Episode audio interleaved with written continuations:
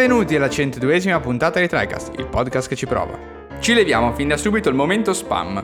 Vi ricordo che potete trovare il nostro podcast su Anchor, Spotify, iTunes e su tutti gli aggregatori di podcast, così non fosse siete liberi di venire ad insultarci. La cadenza è bisettimanale e troverete una puntata nuova ogni due domeniche. Non solo, ogni domenica sera alle 22 su Twitch siamo live con il format TriCast Off per discutere con voi le novità più interessanti della settimana. Potete seguire TriCast su Facebook e Instagram per beccarvi i nostri outlook e post di approfondimento. Infine, entrate nel gruppo Telegram TriCast per avere un contatto diretto con noi e con la community. Buona puntata! Ma basta spammare, io sono Eric, il conduttore teostrato di questa trasmissione e qui con me, seduti a questo tavolo, ci sono Ale. Eccolo. E Mattia. Ciao a tutti. Allora ragazzi, fa un caldo terrificante. Sono qui in stanza, cioè veramente ho dovuto chiudere le finestre perché fuori fanno un bordello allucinante, non ne posso più. Ci sono 28 gradi.3 eh, nella mia stanza. Eh, tutto questo per registrare una puntata di TriCast molto particolare. In realtà per davvero, cioè Mattia oggi ha tirato fuori un argomento, una chiave di lettura, un qualcosa di particolare. Oggi parliamo un po' di anticipazione e... Cos'è che è scritto qua, scusi? L'anticipazione che non rovina l'aspettativa, signori, mi ha aggiunto il blocchetto nella mappa concettuale di questa puntata. Eh, eccolo qui. Anticipazione che non rovina l'aspettativa. Mattia, ci vuoi introdurre l'argomento? O... Eh, vabbè, aspettavo che, non lo so, tu stai cazzeggiando con la, con la mappa concettuale. Vabbè. Cazzeggio Comunque, tutto, sì, tutto. Sì, sì. Il discorso è questo, ragazzi, in questo caldo luglio vi parlo un po', inizio a parlarvi e poi incominciamo a inserire anche altre argomentazioni, spero interessanti per voi. Eh, riguardo Tunic che ho giocato praticamente, ho iniziato prima di Elden Ring, poi interrotto eh, causa del Ring e poi eh, finito verso maggio, quindi circa un mesetto e mezzo dal, dal suo inizio. E è un gioco che mi ha colpito particolarmente per eh, una serie di motivi in realtà, però quello di cui parliamo oggi in realtà è proprio l'anticipazione che diceva poco fa Eric. Infatti Tunic è questo gioco indipendente, eh, pubblicato anche su, su, Game Pass, quindi l'ho provato su Game Pass su Xbox. Eh, praticamente a prima vista è uno Zelda clone, può sembrare molto facilmente uno Zelda clone, si impersona questa, questa, volpina in questo mondo abbastanza colorato, abbastanza intrigante anche dal punto di vista estetico. Appunto è possibile esplorare questo mondo in modo praticamente libero, eh, ovviamente ci sono, vi sono alcuni ostacoli che suggeriscono un percorso piuttosto che un altro ed è molto molto simile appunto al concetto di Zelda, proprio il primo Zelda mai, mai rilasciato, quindi un mondo aperto dove l'esplorazione la fa da padrone, dove appunto la scoperta è il fulcro di tutto e, e praticamente Tunic è proprio questo ma mh, mm, però con un, con un, turn particolare con una, un plot twist particolare perché eh, mentre in Zelda appunto era tutto sconosciuto vi era la scoperta come fulcro ma una scoperta che appunto si dipanava a ogni svolta, ad ogni cambio di scenario, ad ogni cambio di quadro. In Tunic la cosa è leggermente differente. Inizia in questo modo come appunto un perfetto Zelda clone molto godibile appunto dal punto di vista estetico leggermente meno dal punto di vista um, del gameplay perché eh, per quanto il combat system cioè, funzioni comunque alla fine non, è, non che sia fatto male eh, Mattia metà... combat system non ce la fa ragazzi, non, non era preciso, non ci riesce. Non eh, aspetta, partiamo da, un, partiamo da un Elder Ring che ha tipo 20 minuti di input lag tra controller e schermo. Sì, vabbè. 34, 48 giorni.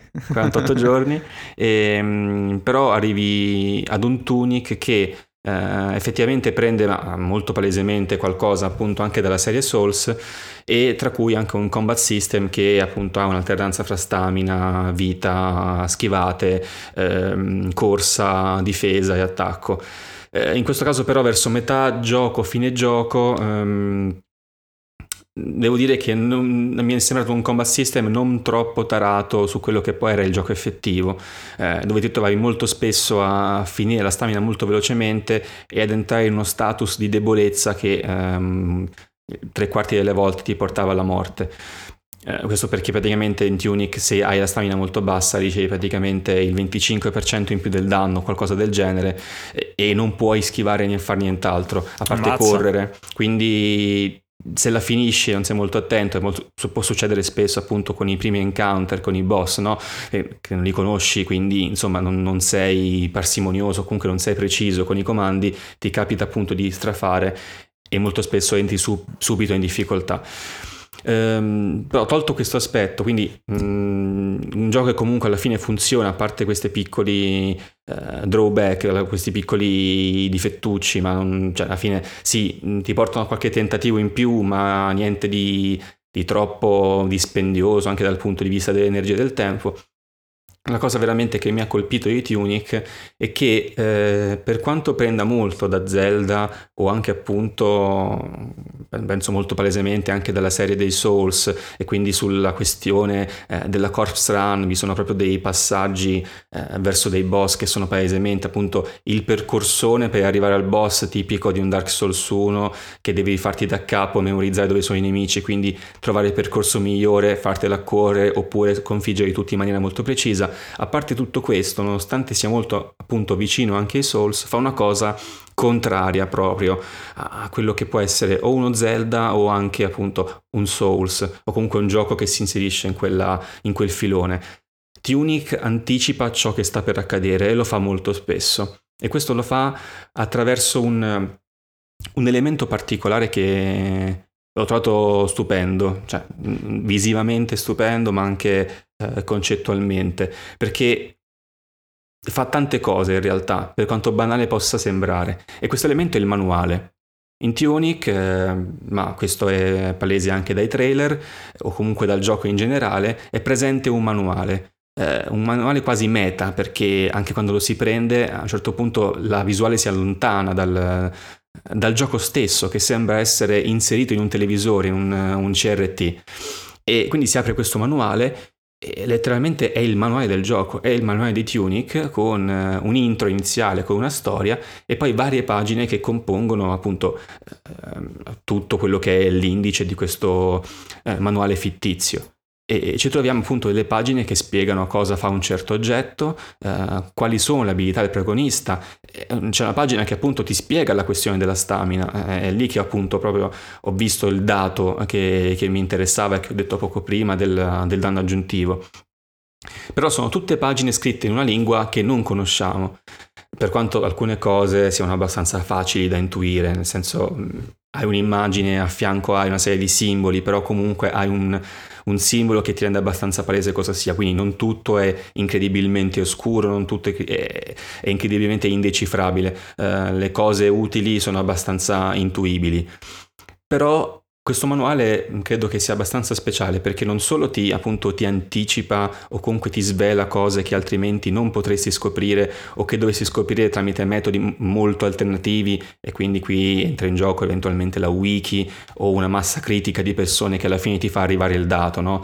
uh, come magari appunto non so, il dato degli invincibility frames in un gioco ti arriva perché ci sono tantissimi tentativi da parte di tante persone e poi ti arriva il dato in un modo o nell'altro giocando comunque con confrontandoti online. In Tunic magari ti arriva direttamente attraverso questo manuale, ma no, non solo queste cose che sono il meno. A un certo punto Tunic ti anticipa anche cosa andrai a fare dopo un certo punto prendi una, dipende sempre se trovi queste pagine, ma alla fine eh, molte di queste sono abbastanza fondamentali per proseguire, quindi sono sempre un po' poste nel passaggio. Ci sono alcune pagine praticamente introvabili, altre un po' in mezzo e poi quelle un po' più fondamentali comunque si vedono sempre nel corso del proprio cammino, quindi raggi- almeno le vedi. Poi per quanto siano raggiungibili o meno è da vedere, però le vedi, quindi ti fermi, cerchi di raggiungerle e prendere queste pagine del manuale. Ed alcune proprio spiegano quale sarà il prossimo boss. Cioè, c'è un'immagine e tu vedi uno che è palesemente il boss, vedi come è fatto. E questa è proprio un'anticipazione di ciò che, che starai per fare. Io ho visto due o tre pagine che eh, descrivevano praticamente la mappa, i due o tre luoghi prima che potessi raggiungerli. E queste era, eh, erano pagine poste sul cammino, non erano pagine che avevo trovato andando chissà dove o aggirando chissà quali passaggi. E, e questa cosa è proprio un'anticipazione di ciò che sta per arrivare però che non mi ha minimamente rovinato l'esperienza, anzi che mi ha fatto salire proprio l'aspettativa. Ecco perché l'anticipazione che non rovina l'aspettativa. Perché mi sono visto queste pagine con questo boss fighissimo, avvolto in un mantello nella pioggia, e ho detto, chissà dove cazzo arriverò adesso che c'è la pioggia, c'è questo tizio con questa spada gigante che mi che mi torreggia nel, dalle tenebre che si vedono solo gli occhi e il mantello, oppure ho visto ma questa mappa di questo luogo, ma quando cavolo ci arrivo? Ah, quindi qui posso fare questo passaggio, ci sono questi nemici che mi portano a questa cosa, perché poi attraverso i simboli o comunque attraverso eh, una certa simbolistica incominci a riconoscere nel corso del gioco, incominci a a farti anche un piano futuro, anche se non sai dove stai andando, cosa farai di preciso, ma sai che devi fare una certa cosa. E quindi vedere questo futuro attraverso le pagine del manuale ti porta effettivamente mm, a incuriosirti, a farti salire un'aspettativa eh, in un modo un po' contrario a quello che accade di solito per questo tipo di giochi. Di solito qui è tutto totalmente oscuro finché non ci arrivi. In un Dark Souls è difficile capire cosa andrai a fare prima di vedere a Norlondo, non vedi a Norlondo prima di arrivarci, poi non vedi la sua mappa prima di arrivarci, puoi vedere da lontano un passaggio, ma non, non sai che sarai lì in quel modo così preciso come eventualmente ti viene posto in modo molto palese da un manuale o, o non sai cosa dovrai andare a fare di preciso. Uh, mi riferisco sempre un po' a Dark Souls 1 e comunque questo punto di vista è il più oscuro um, per quello che sta per accadere, ma anche un Bloodborne lì eh, comunque sì, è un gioco che si pone in quel filone nonostante poi il, il gameplay sia abbastanza diverso, però anche lì, eh, lì non hai bene idea di ciò che sta per accadere, puoi incominciare a interpretarlo ma molto più avanti, quando comunque una conoscenza anche abbastanza scarsa di ciò che ci, ti circonda. E comunque non hai un manuale che ti svela cose però te le svela in un modo abbastanza intelligente, te ne svela quasi inducendoti a confrontarti. Io ehm, non l'ho vissuto in prima persona, a parte qualche pezzettino confrontandomi con qualcuno del gruppo, però effettivamente arrivi poi a un certo punto del gioco dove nonostante tu hai un manuale che ti spiega effettivamente ti spiega per filo e per segno tutto, cioè il manuale ti, una volta completo ti spiega totalmente il gioco, una volta completo, eh, ripeto, e non è facile completarlo però arrivi a un certo punto dove poi è fondamentale il confronto o comunque ragionare molto a lungo su quello che vedi scritto, perché non è un manuale eh, intonso, un manuale pieno di note, eh, di passaggi scritti a penna, a volte incomprensibili, di scarabocchi, quindi è veramente molto, be- molto bello esteticamente da sfogliare, ma molto bello anche da comprendere pian piano. E, ehm, ed è veramente, secondo me, il fulcro del gioco, a parte tutto. Per questo è un gioco che sembra essere uno Zelda, poi diventa un'altra cosa, cioè parte da quella, ba- scusate, parte da quella base per poi arrivare a, a tutt'altro risultato, eh, capovolgendo un po' appunto il tutto, perché eh, ti dice ciò che stai per fare prima che tu lo faccia, ma comunque in un modo tale che ti fa montare comunque l'aspettativa o che ti fa incuriosire o che ti fa ragionare, eh, tanto che appunto eh, non dico niente di preciso, ma ad un certo punto il manuale ti può essere utile e fondamentale per fare una certa cosa nel gioco molto importante, eh, non obbligatorio ovviamente, ma comunque molto importante ai fini del tutto, insomma, e, e il manuale è la chiave per scoprirla, senza di quello eh, non puoi capirla e alla fine, mm, stando abbastanza attento, scopri una cosa fantastica, sempre racchiusa in quello di cui sto parlando, quindi questo manuale che alla fine quasi si sostituisce al gioco se non fosse per il gameplay. Una sì, cosa che mi ha ricordato in alcuni un gioco aspe- a parte quasi, no? Questo manuale da eh, scoprire molto figo. Sì, sì, ma perché lo cioè, quasi sfrutti il gioco per scoprire, cioè a una certa, magari non so se, te, se, ti sei sentito così, ma sfruttavi il gioco perché non vedevi per, l'ora di vedere le altre pagine, sì, novità, sì, esatto, nel manuale, no? Quindi diventa e... proprio si ehm, inverte quasi la, la situazione. Esatto, perché a un certo punto poi, mm, beh, lo porto un po' in esagerazione, ma per far capire un po' il concetto. Ah, per, per due o tre cose ti avvicini proprio a un livello di, mm, di, ragionamento quasi alla The Witness per alcune cose che ho trovato nel manuale, eh, per alcuni enigmi, eh, per alcune cose nascoste, perché poi la, la bellezza di Tunic, eh, diciamo che mh, mm, è che lo scopri veramente quando lo stai finendo diciamola così, lo scopri veramente quando lo stai per finire, comunque quando sei vicino alla fine a un tre quarti, capisci un po' tutto. Ed infatti è uno di quei giochi dove la seconda run eh, c'è veramente è il contrario della prima, è totalmente diversa, ma non per quello che contiene in sé, ma per come l'affronti. Eh, neanche tanto poi mh, ha un Dark Souls dove la seconda run è sicuramente più giocosa, ti diverti a capire un po' i meccanismi del gioco. Eh, qui per altri motivi la seconda run non sarà mai uguale alla prima, eh, se mai vorrai farne una. Eh, e il gioco comunque gli dà possibilità eh, varie da questo punto di vista. E quindi comunque alla fine di tutto eh, era un po' il punto di partenza alla fine, perché Tunic secondo me è un gioco veramente da, da giocare assolutamente, è, è quell'indie che però ha quella svolta in più, non è quell'indie che si pone nel filone e basta, perché ce ne sono tanti alla fine di Zelda-like, ce ne sono tanti giochi che hanno preso a piene mai dai filoni dei Souls alla fine. Tunic sembra far questo, un primo, uh, un primo impatto, ma fa tutt'altro, lo fa benissimo è veramente... Mm, io penso che veramente si possa avvicinare a qualcosa che possa essere definito anche da autore da questo punto di vista. Infatti ogni volta io dico ragazzi giocate sto cazzo di Tunic per favore, ogni volta che ho l'opportunità lo consiglio. Ha qualche difetto ovviamente, ci sono a un certo punto secondo me c'è un po' il... Um, purtroppo c'è proprio il momento dell'allungamento del brodo, ma sì, nota palesemente per come è costruito.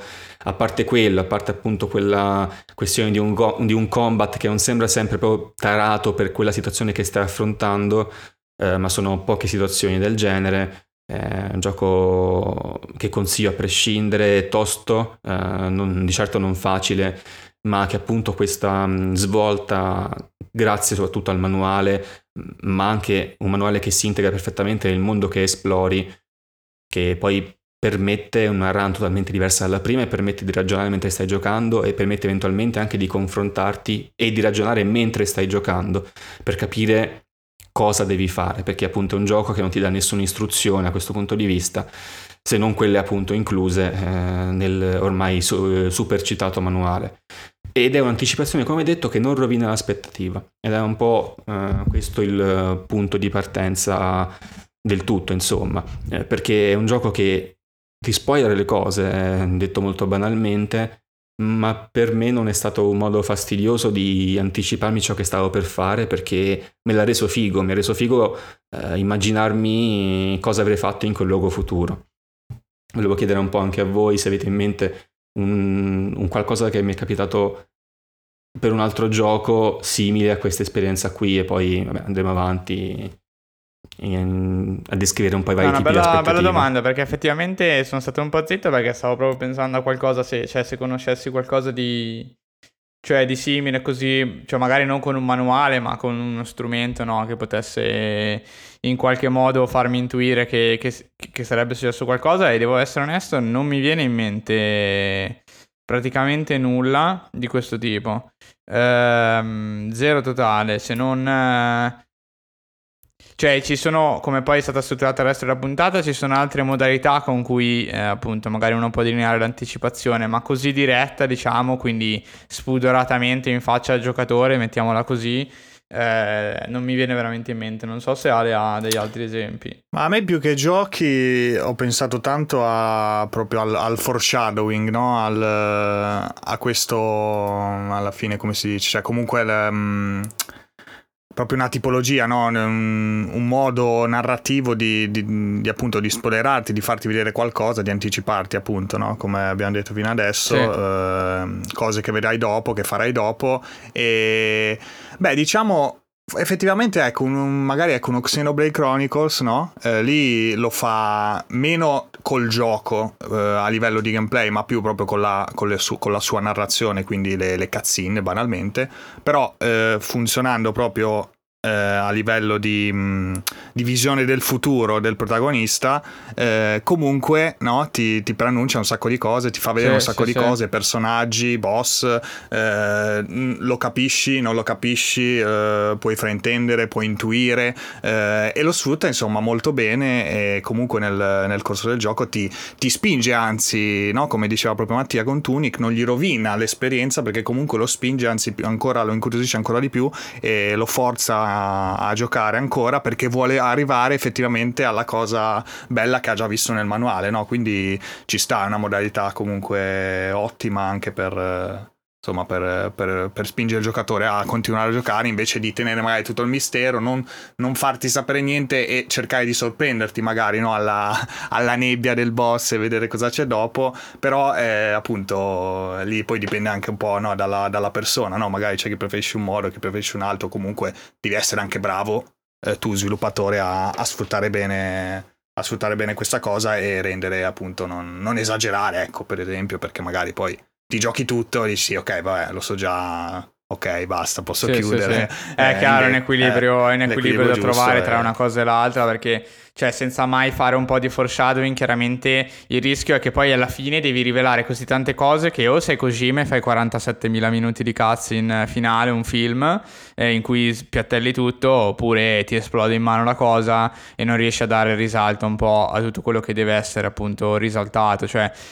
a un certo punto eh, hai talmente tanta roba che forse era meglio spezzettarla no? in giro qua per la trama per dare anche una base al giocatore e costruire. Questo però è più un espediente se vogliamo narrativo che non eh, di sé, in sé di, di, game design come quello di Tunic invece che è proprio esatto. costruito all'interno del gioco. Mm. Questo è un po' più una questione narrativa di come l'equilibrio tra il mistero, la scoperta e i colpi di scena, come viene, come viene trattato.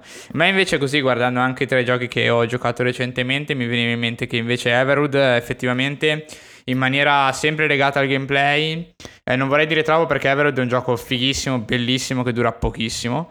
Eh, quindi cercherò di stare sul vago. Ma a un certo punto, fondamentalmente, il gioco, diciamo, ti propone un loop abbastanza particolare, abbastanza disruptive eh, di quello che è un gioco solitamente e sai perfettamente quello che andrai a fare per le prossime ore di gioco o probabilmente fino alla fine del gioco. Eh, non sai però quali saranno le conseguenze di quello che stai andando a fare, però in ogni caso sei costretto a farlo, o meglio, per andare avanti nel gioco eh, sei costretto a farlo. E quindi mi è venuto in mente un po' Everwood, perché effettivamente eh, con una premessa diciamo quasi unica, singola, eh, ti dice cosa dovrai fare, quindi ti anticipa quello che farai per le prossime ore di gioco e poi lì la, il discorso in quel caso non è neanche tanto di farlo per davvero, eh, ma è conoscere e capire le conseguenze eh, che queste azioni che tu andrai a fare nelle prossime ore eh, porteranno all'interno del mondo di gioco. Quindi mo- molto figo, consiglio tantissimo Everwood, veramente un piccolo capolavoro, anzi forse un grande capolavoro, molto molto bello. Mm. Detto eh, questo... Sì, parlare bene. Eh sì, è veramente figo, cioè prendetelo, giocatevene, dividetevelo, spaccati. Comunque beh, fa piacere che Tunic eh, ci ha messo così tanti anni, ma a quanto pare insomma Mattia l'ho visto molto convinto e mi ha, mi ha incuriosito parecchio. Ci sta anche Sembra a me, che... sì sì sì abbia meritato insomma tutto questo, questo, tempo di sviluppo incredibile. Ha annunciato addirittura nel 2017, c'è una roba che, che poi appunto a guardarlo così sembrava no, un piccolo no, clone eh, di Zelda seco- io adesso con la grafica di demo. Monument Valley. Eric la provava, ma non so se ha, intuito queste cose dalla ah, demo. Ho visto, ho visto la lingua, però cioè, ho visto che c'era qualcosa non sono andato avanti sufficientemente per capire che era una roba così importante. Sembrava ancora, diciamo, una cosa un po' a lato, un po'. Eh, vedi, diciamo, perché sono quei giochi secondaria. che demo e trailer. Eh, cioè, sì, non, sì, sì, non, fatica. non riescono proprio sì, a dare sì, giustizia al gioco. Un po' è come le famose demo di Monster Hunter che cioè, esatto. non servono a niente. eh sì, infatti. E detto questo, però, io delineerei tre concetti che poi ci aiutano in realtà per il resto della puntata. Perché partiamo con Tunic, abbiamo parlato di anticipazione e aspettativa. Eh, beh, per chi non l'avesse ancora capito, in realtà Mattia l'ha spiegato abbastanza bene nell'esempio di Tunic. Comunque, per anticipazione intendiamo il momento in cui il gioco ci fa capire che sta per accadere qualcosa o che accadrà qualcosa. Come lo fa? Adesso vediamo un po', abbiamo qualche idea, eh, ne discutiamo insieme volentieri.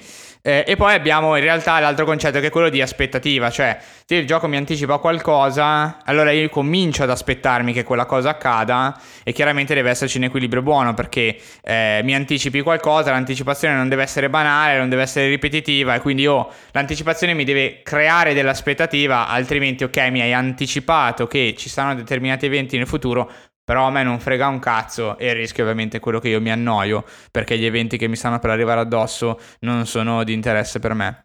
E io ho aggiunto un terzo concetto, in realtà è scritto all'atere, non nel titolo, eh, che è quello di concretizzazione, eh, nel senso che una volta che qualcosa viene anticipato, si crea aspettativa del giocatore, il giocatore poi però gioca, cioè non è solo una cosa diciamo che sta nell'aria, in giro, eh, nel gioco, a un certo punto quella cosa anticipata avviene, accade, il giocatore gioca quella sequenza, quel segmento, quella boss fight, eh, si guarda quella cutscene piuttosto che arriva ai titoli di coda e quindi c'è anche una questione di come concretizzare concretizzare quello che era stato anticipato. Secondo me sono tre concetti abbastanza importanti e niente, ci tenevo un attimo magari a fare il recappino prima di partire no, con le varie argomentazioni così che sia un po' più chiaro magari, ecco, un po' più sistematico eh, di, di cosa parliamo.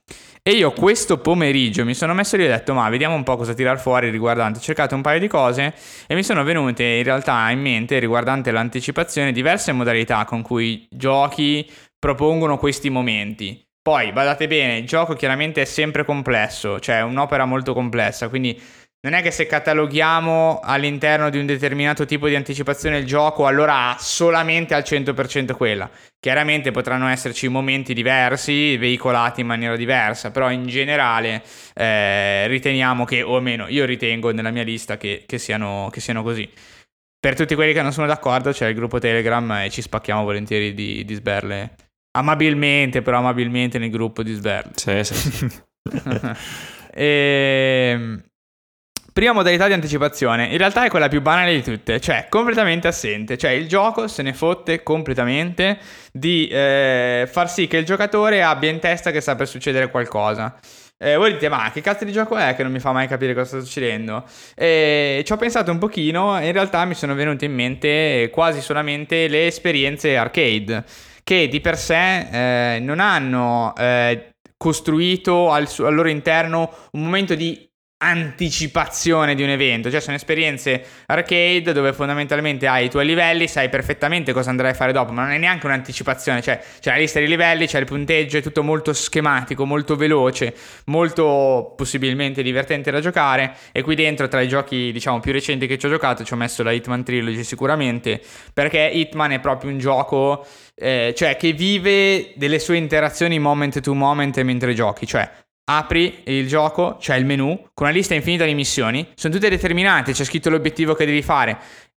Si chiama anticipazione? Io non credo, nel senso che c'è semplicemente scritto cosa tu poi effettivamente chi devi uccidere nella mappa, però non è un'anticipazione di qualcosa, c'è una listone infinito, eh, non la percepisci come ah il gioco mi sta svelando che accadrà qualcosa, no, è una lista infinita di missioni, cioè le devi fare tutte, eh, una dopo l'altra, te le giochi. Quindi vive di questa interazione del giocatore con l'ambiente che è tutto in tempo reale, interazione del giocatore con l'ambiente, con gli NPC, con le routine, con gli eventi che possono accadere nella mappa che però non sono, diciamo, eh, indicizzati in alcuna maniera. È letteralmente solamente il giocatore che si muove liberamente nella mappa e quasi non è che non ce ne frega niente, semplicemente troviamo le cose davanti a noi nel percorso che noi facciamo nella mappa, cioè esattamente è così semplice. Poi chiaramente il gioco dietro è studiato a puntino con level design per far sì che ovunque noi andiamo eh, troviamo qualcosa che è utile, un'informazione, un oggetto, una chiave per aprire una porta, un costume figo, eccetera. Però questa è questione di level design e di come viene gestita la mappa, di come vengono gestite le missioni, eccetera. Ma a livello di anticipazione Hitman con questo suo gusto arcade, diciamo, proprio non ne ha e, e un po' si libera da questa cosa. Infatti, secondo secondo me eh, parlarne in termini di assenza, quindi con un accetto forse eh, negativo, rischia di, eh, tra virgolette, creare implicitamente una sorta di ranking tra i giochi che menzioniamo. In realtà, secondo me, non è così, è semplicemente un modo diverso di fare le cose. Perché grazie a questa, diciamo, liberazione dell'anticipazione, cioè il fatto di non dover spiegare in nessun modo quello che sta per accadere al giocatore, né riguardo alla trama, né riguardo alla missione, perché è tutto chiaro fin dall'inizio cioè Hitman si lascia giocare così, libero, cioè fai quello che ti pare, non c'è una cutscene che poi si, ti blocca perché deve farti capire che eh, non c'è nella, nella, mappa una zona che è un'arena che ti fa capire che a un certo punto il target arriverà lì dentro perché la vedi bella grande dove puoi sparare col cecchino. Eh, è tutto molto libero e si costruisce tutto semplicemente dalle mani del giocatore eh, nel moment to moment. Ed è molto molto divertente in realtà perché, perché, è proprio libero da questo schema di pensiero, cioè giochi un po', non dico a cervello spento, però non ti preoccupi di quello che sta succedendo intorno a te complessivamente perché l'unica cosa che ti interessa è quello che stai facendo tu, le cose che trovi, la tua strategia e farla funzionare. Non c'è altro intorno a te che il gioco cerca di veicolarti per, ehm, per spingerti a fare altro. La, Però sto chiaramente. Dimmi, dimmi. No, ecco, mi è venuta in mente una cosa, no? una riflessione. Eh, forse in questi arcade, comunque adesso parli di Hitman, può andare anche bene per Hitman, assolutamente, ma in generale forse tutti, tutti i giochi arcade. La magia sta proprio poi nella capacità del, dei game designer, de, dei sviluppatori, che in realtà ti anticipano un sacco di cose, ma sono talmente tante e molto veramente ristrette uh, proprio a, al minimo che, che, quasi no, non te ne rendi conto e appunto lo percepisci come semplice libertà, no? Perché poi è tutto, è tutto strutturato. Cioè, per esempio, eh, tu giochi Hitman, eh, Eric, sai cioè, entri in una zona magari già per dire hai l'intuizione che potrai fare un sacco di cose, perché giustamente cioè, hai imparato magari anche prima, magari la missione prima hai imparato che eh, che ne so, quella zona, quel tipo di, quel tipo di mappa eh, più o meno funziona così, no? Cioè, mi ricordo che mi avevi fatto un esempio, purtroppo adesso mi, mi sfugge perché non avendo giocato il gioco, però comunque vai a intuizione in tanti altri giochi, ma anche magari prendo un platform, che, più, che può essere più chiaro l'esempio, no? Eh, platform prima ti fa magari fare la stessa cosa, eh, quel tipo di salto doppio che poi devi, che c'è quel tipo di, mh, mm, eh, di, di, nemico oppure di, di appiglio, no? Eh, da, da eseguire, insomma, una mossa particolare sì. e poi magari dopo te lo ripete no? varie volte, te lo ripete in modo molto diverso oppure la zona ti fa il livello, no? Ti fa il livello esatto, dedicato livello, a quella mossa. Una zona inizi così che devi fare delle cose e dici "Ah, ok, adesso ho imparato a fare questa mossa". E però poi mi servirà per dopo, no? per un sacco di ore dopo, comunque eh, l'ho sì, imparata, sì, sì, devo rieseguirla. Quindi comunque cioè, ti anticipa piano piano, continua a farti dei mini tutorial praticamente, non so neanche come chiamarli, però ecco, eh, mi, non so, mi è venuta in mente questa cosa che secondo me comunque succede, ma è proprio... Sì, ci sta, eh, diciamo, in questo senso, esatto, in questo senso ci sta tra virgolette, che forse è un po' esagerato dire assente, no? È chiaro perché poi il gioco comunque deve farti capire cosa stai facendo, quindi anche nel moment to moment, quindi nel gioco, nel momento in cui stai giocando, chiaramente hai degli indizi, no? Eh, visivi, hai costruito una capacità di leggere quello che il gioco vuole trasmetterti nelle tue ore di gioco e riesci, chiaramente recepisci delle informazioni. In questo senso però, la, secondo me, co- come giustamente dice Alessio, cioè quello che riguarda questa categoria è che l'anticipazione è piccola, frammentata, veloce, cioè anche Hitman ha questa cosa, cioè impari che puoi lanciare le armi, impari che se lanci qualcosa distrai gli altri, cioè sono tutti eh, mini tutorial di, però di strumenti. Eh, che poi tu vai a comporre più tardi. Eh, non sono anticipazioni di momenti particolari che stanno per accadere mentre giochi, sono tutorial piccolini di appunto strumenti che tu poi puoi utilizzare e non è neanche detto che eh, tu poi debba sia costretto sì, a infatti. utilizzarli. Magari è uno strumento che ti viene messo in mano, in realtà questo in Hitman capita sempre. Eh, ma non è detto che tu debba usarlo, anzi puoi decidere anche eh, di, di, non usarlo proprio. Secondo me eh, si lasciano, cioè questo tipo di giochi in part- cioè, sono proprio quei giochi che non- dire a cervello spento è sbagliato perché in realtà giocare Hitman, soprattutto quando fai le missioni difficili, vuoi farle veloci, devi stare molto attento. Ma è una tipologia di attenzione, eh, come posso dire, che è fluida. Eh, segui il tuo percorso mentale, provi a fare le cose che dici tu, utilizzi gli strumenti che vuoi tu e, e non sei eh, costretto appunto a. Ehm, a cioè, soffermarti su alcuni checkpoint in cui il gioco appunto ti spiega delle cose, ti fa vedere delle cose e quindi ti crea, eh, ti anticipa che sta per accadere qualcosa, un evento della trama o di gameplay. Sono completamente liberi, quindi si lasciano giocare e rigiocare e rigiocare con mille missioni. Infatti, eh, gli arcade di fatto funzionano così, nel senso si lasciano giocare, rigiocare, rigiocare. Hitman anche, magari non rigiochi la stessa missione mille volte, ma di missioni ce ne sono infinite. Quindi in questo senso Hitman, il gioco, stru- gli strumenti di gioco si lasciano riutilizzare infinite volte. Questo perché il riutilizzo di questi strumenti è veloce, è immediato, eh, e quindi è, è divertente per questo. Se una missione di Hitman fosse eh, fallata da dialoghi obbligatori che ti spiegano chi è il target che stai uccidendo ogni volta, sarebbe molto meno divertente poi provare a fare la missione veloce, perché ogni volta sai, ok, adesso dobbiamo aspettare 25 secondi che questi parlano e mi dicono eh, chi è il target, come funziona, eccetera. Infatti Hitman fa una scelta facile. Eh, per tutte le missioni che non sono di storia, non ti dice niente, semplicemente ti dice vai a uccidere questo. Ma non è, non è, nessuno proprio, cioè è semplicemente un fantoccio messo nella mappa perché è divertente provare a uccidere in quel modo quella persona che sta lì in quella mappa lì. Per le missioni di storia c'è la cutscene iniziale, una volta che sei dentro la missione ci sono dei dialoghi che ti arrivano, tra virgolette, via codec, ma non, non ti fermano, cioè puoi anche non ascoltarli, tra virgolette, perché vanno avanti per la loro strada e in alcun modo ti, ti, ti frenano. L'unica cosa che Hitman fa di anticipazione sono, sono le guide per alcune delle strategie. Questo però è proprio più un fattore legato al tutorial proprio che non di per sé all'anticipazione di qualcosa che sta per accadere. Serve perché così in una mappa enorme come sono quelle di Hitman tu abbia fin da subito almeno qualche riferimento cu- con cui orientarti, da cui partire per costruire eh, i-, i tuoi percorsi. Non so se vi viene in mente qualche altro gioco a questo punto. Io, per esempio, ci metterei dentro eh, palesemente anche un Celeste eh, in questo senso, perché di fatto. Eh, è vero, c'è, in Celeste c'è una grande anticipazione che è quella della montagna, effettivamente, che pervade tutto il gioco. Però eh, viene settata sì. all'inizio e poi diciamo il core del gioco è nettamente più la bestemmia sul livello eh, sì. del moment to moment, che, cioè che non tanto l'aspettativa di aver fatto un altro step della montagna, nel senso che effettivamente ti dicono che devi arrivare in cima e al di là del dubbio se uno poi in cima possa arrivarci o meno, eh, il gioco si lascia giocare in maniera completamente indipendente da questo. Tanto no, che ci sono alcuni livelli che la montagna così. la ricordano neanche da, da lontano, cioè.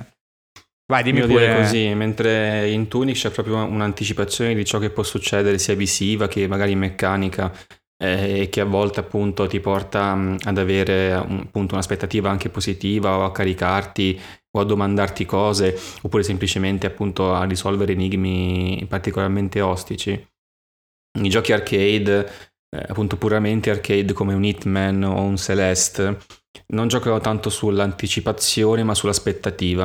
Nel senso che tu in Hitman quando rifai le missioni più volte per farle perfette, sai perfettamente cosa puoi aspettarti facendo una cosa o un'altra, essendo arcade non simulativi, quindi eh, sai cosa aspettarti quando fai quello sparo, quell'azione. Ci sono degli elementi sandbox, però non è tutto uh, casuale come magari un sandbox, fi- uh, sandbox fisico dove magari quell'azione ha n um, outcome, n um, svolgimenti. In questo caso in Hitman fai una cosa, sai che il 99% delle volte andrà a finire in quel modo che sai già. Sì. E, e come in Celeste, se tu incominci a, inter- a interiorizzare i comandi o comunque le tecniche più avanzate di gioco anche per i side B e i side C, eh, sai perfettamente che facendo quella mossa avrai quella, quello svolgimento di gameplay, quindi eh, per i giochi arcade si tratta più di aspettativa una volta che eh, interiorizzi appunto il tutto, non tanto anticipazione, quindi appunto in Hitman eh, appunto sì, non gioca sull'aspettativa perché ehm, non è il, proprio il suo scopo farti magari caricare ehm, svelandoti cosa può esserci più avanti, eh, però appunto ti carichi perché eh, hai la conferma delle aspettative che hai una volta che conosci molto bene il gioco, che fai la missione più volte per avere il timing eh, perfetto o settare il record, insomma.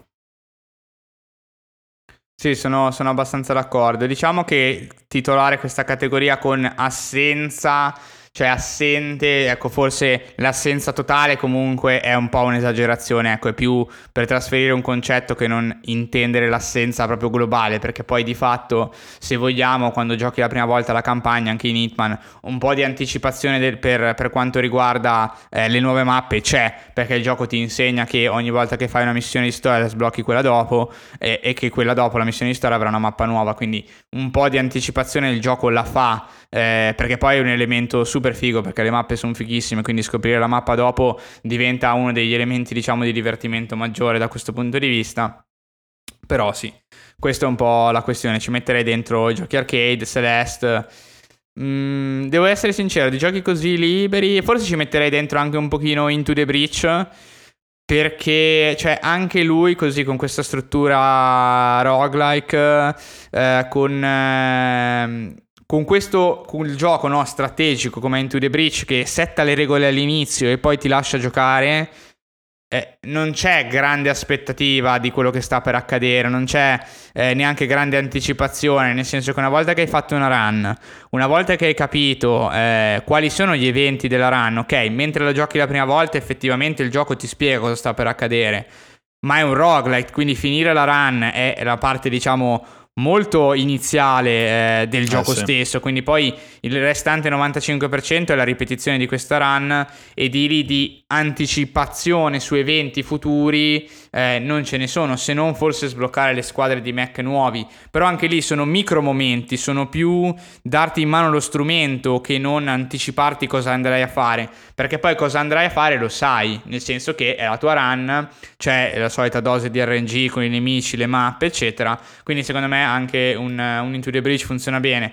Però se tiriamo dentro il discorso roguelike, cioè ci posso mettere dentro anche The Binding of Isaac, cioè tiri dentro tutti quei giochi che eh, quello che ti danno in mano è lo strumento fondamentalmente, almeno in maniera eh, preponderante e non eh, una narrazione, un evento, eh, una, una, conoscenza o della lore eh, riguardante qualcosa, perché la questione dell'anticipazione, cioè o trovi il, diciamo un po' il gioiello alla Tunic dove effettivamente rende il manuale di gioco game, ne fa del gameplay e quindi rende un lavoro di anticipazione particolarissimo. Oppure tendenzialmente adesso andiamo a vederlo, cioè l'anticipazione classica secondo me viene poi creata dove c'è una trama, dove c'è una conoscenza da acquisire e quindi più che riguardante il gameplay stesso si crea anticipazione per un momento della storia. Poi andiamo a vedere perché poi per ogni gioco, per ogni genere, momento della storia vuol dire cose diverse ovviamente. Può essere una boss fight, può essere una cutscene, può essere un dialogo, può essere una missione, può essere, possono essere tante cose a seconda del genere. Se non avete altra, diciamo magari altri esempi da, da aggiungere possiamo andare avanti, se no sì. Sì, sì, sì.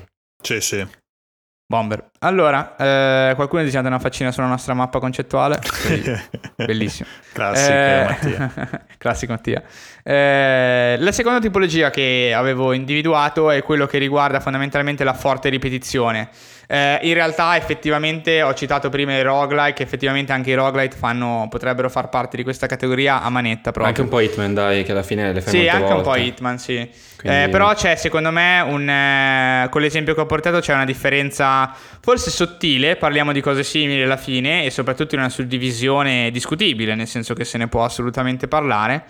Per ripetizione intendo eh, un'anticipazione costruita tramite un loop stabile degli eventi, cioè il gioco ti dice fondamentalmente cosa accadrà, cioè come funziona e sappiamo che più o meno il gioco si terrà a questo loop costante eh, di robe da fare.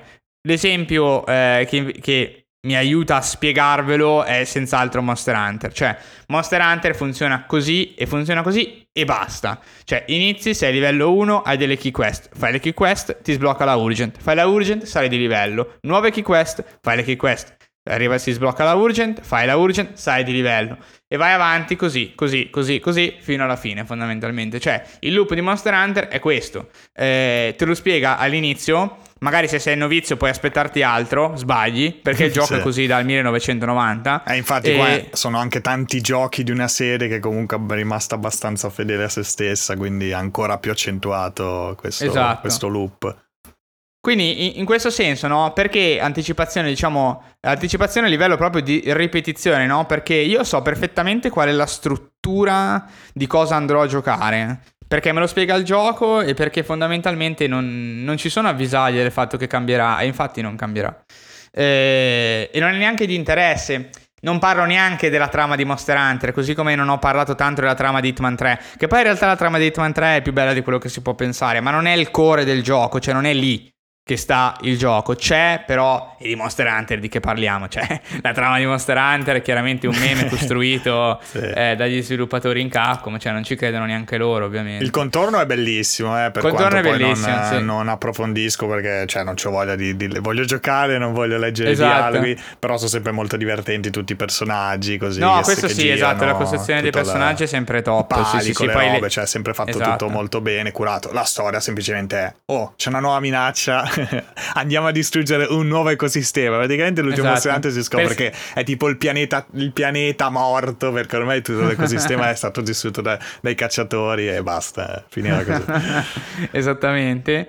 E quindi dov'è che si crea però l'anticipazione eh, in questo tipo? Perché dici ok, ma no, dove sta l'anticipazione? Sai già tutto? L'anticipazione sta nella missione stessa, cioè come funziona il loop? Parti, sei livello 1, ti sblocca delle key quest. Attenzione, cosa sono le key quest? Sono i mostri. Ok, sono mostri nuovi, nel senso che sono quest che devo fare adesso, non li ho ancora completati, quindi sono mostri nuovi. Quindi l'anticipazione del fatto che ci saranno, le chiamiamo boss fight, sono le cacce di Monster Hunter, possiamo chiamarle boss fight in senso più generale, è nuova. E quindi questo sicuramente è spiegato tramite, eh, tramite le key quest.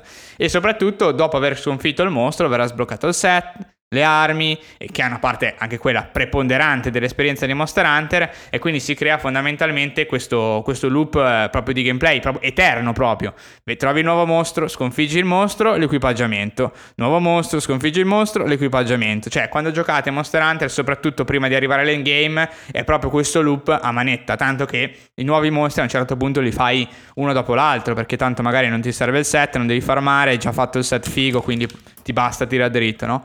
E in questo senso io l'ho messo come ripetizione, cioè, aspe- cioè, l'anticipazione tramite la ripetizione. Cioè io so che la roba figa che andrò a fare, so com'è strutturata, perché appunto è strutturata con questo tipo di, di quest che si ripetono, con questo ciclo che si ripete, e l'anticipazione sta nel fatto che ogni volta mi dici, mi fai capire che troverò dei nuovi mostri e che se li sconfigo avrò dei nuovi set con nuove abilità e quindi si eh, autoalimenta in tal senso perché poi per fare mostri più forti ho bisogno di set più forti, quindi ho bisogno di farmarli, quindi ho bisogno di scoprire quali sono tutti per trovare qual è il set migliore per la mia arma o qual è l'arma migliore eh, della mia tipologia fondamentalmente.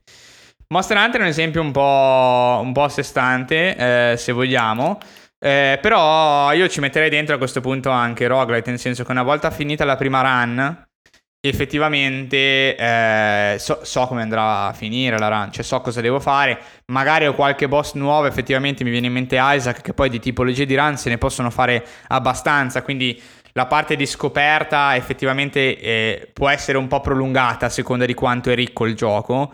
Però tendenzialmente quello che fai in un roguelite è questa cosa qua. Cioè tu inizi la schermata iniziale, sai che entrerai, scegli un personaggio, te lo giochi, sai che è quell'elemento di randomicità che ti fa trovare degli oggetti che ti potenziano e sai cosa devi fare nella run. Quindi la ripetizione sta, cosa sta nell'anticipazione, fondamentalmente è un'anticipazione un po', eh, se vogliamo, leggera perché cos'ha di anticipazione il roguelite? Magari la boss fight nuova una sorpresa però ecco, questa già un po' sfugge dal concetto di anticipazione in sé, perché se è una sorpresa vuol dire che è un po' unexpected, quindi non è che sia stato proprio anticipato.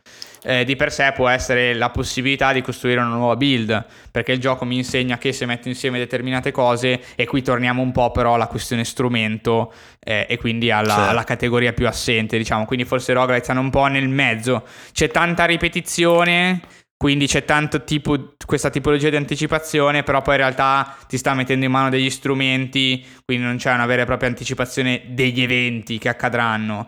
Eh, c'è più uno spiegotto di cosa servono le cose fondamentalmente. Tra, tra l'altro i Monster Hunter a volte sono anche bravi comunque a mettere hype eh, con, lì in sì. modo narrativo, chiaramente nelle pochissime cazzine presenti nel gioco, comunque ti, ti caricano no? l'aspettativa sul combattimento del mostro magari di turno f- nuovo, forte, quello di copertina, eccetera, eccetera.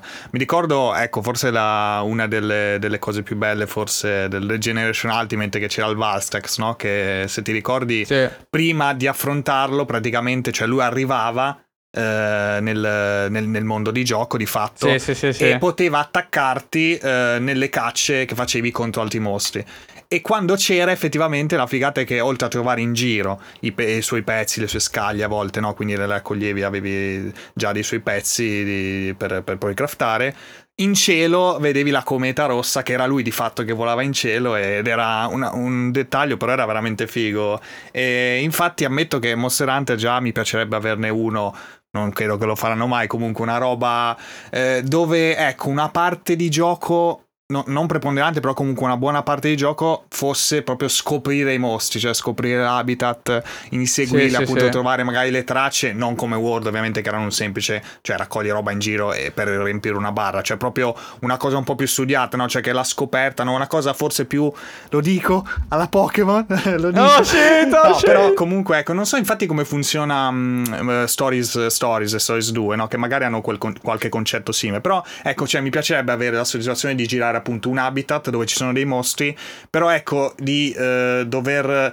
Ehm, dovermelo. Sì, tu eh... vuoi aggiungere un pochino, cioè vuoi aggiungere uno step aggiuntivo al suo loop dici ok. Sì, eh, esatto. Eh, quando io entro Dovermi nella guadagnare per... c'è la caccia eh, comunque, esatto, no? Cioè, sì, ok, sì. ho scoperto sto mostro. Ecco, forse in questo senso potrebbero fare una cosa a livello anche proprio narrativo per contestualizzare, una cosa come ha fatto mi tocca dirlo di nuovo, Pokémon Arceus, nel senso che ti torna indietro nel tempo, quindi comunque i mezzi sono minori, cioè a livello proprio narrativo di fatto, no? E, e, magari appunto tu devi scoprire, cioè stai scoprendo, no? Magari appunto scri- tu sei quello che scrive il libro, dei, il primo libro dei mostri, no? Che raccoglie magari, sì, quindi sì, sì, cioè li scopri e mi piacerebbe un sacco appunto con magari World 2. Mi... Beh, cioè, alla fine credo. un po' è così, diciamo, che un, eh, non, è, non, ha queste meccaniche, cioè, diciamo, non è a livello di meccaniche di gioco effettivamente molto eh, profondo, anzi non lo è per niente, un pochino lo fa comunque con Lantern Notes perché scopri mano a mano no, le debolezze, drop, eccetera. Però sì, è del tutto passivo in questo senso, perché eh, tanto sì. tu la cioè, trovi, mi... sai è che bello quando, farmare, ti, quando li scopri, cioè proprio all'interno, cioè tu stai cacciando, sì. come succedeva tra l'altro anche in Word, no? a volte, cioè sì, alcuni sì, mostri tu non è che sbloccavi la missione e lo affrontavi, come succede nel 90% dei casi, no, lo trovavi a caso nella mappa affront- facendo un'altra missione, che comunque è sempre molto figo, no? Perché cioè, è quello l'effetto sorpresa poi di fatto,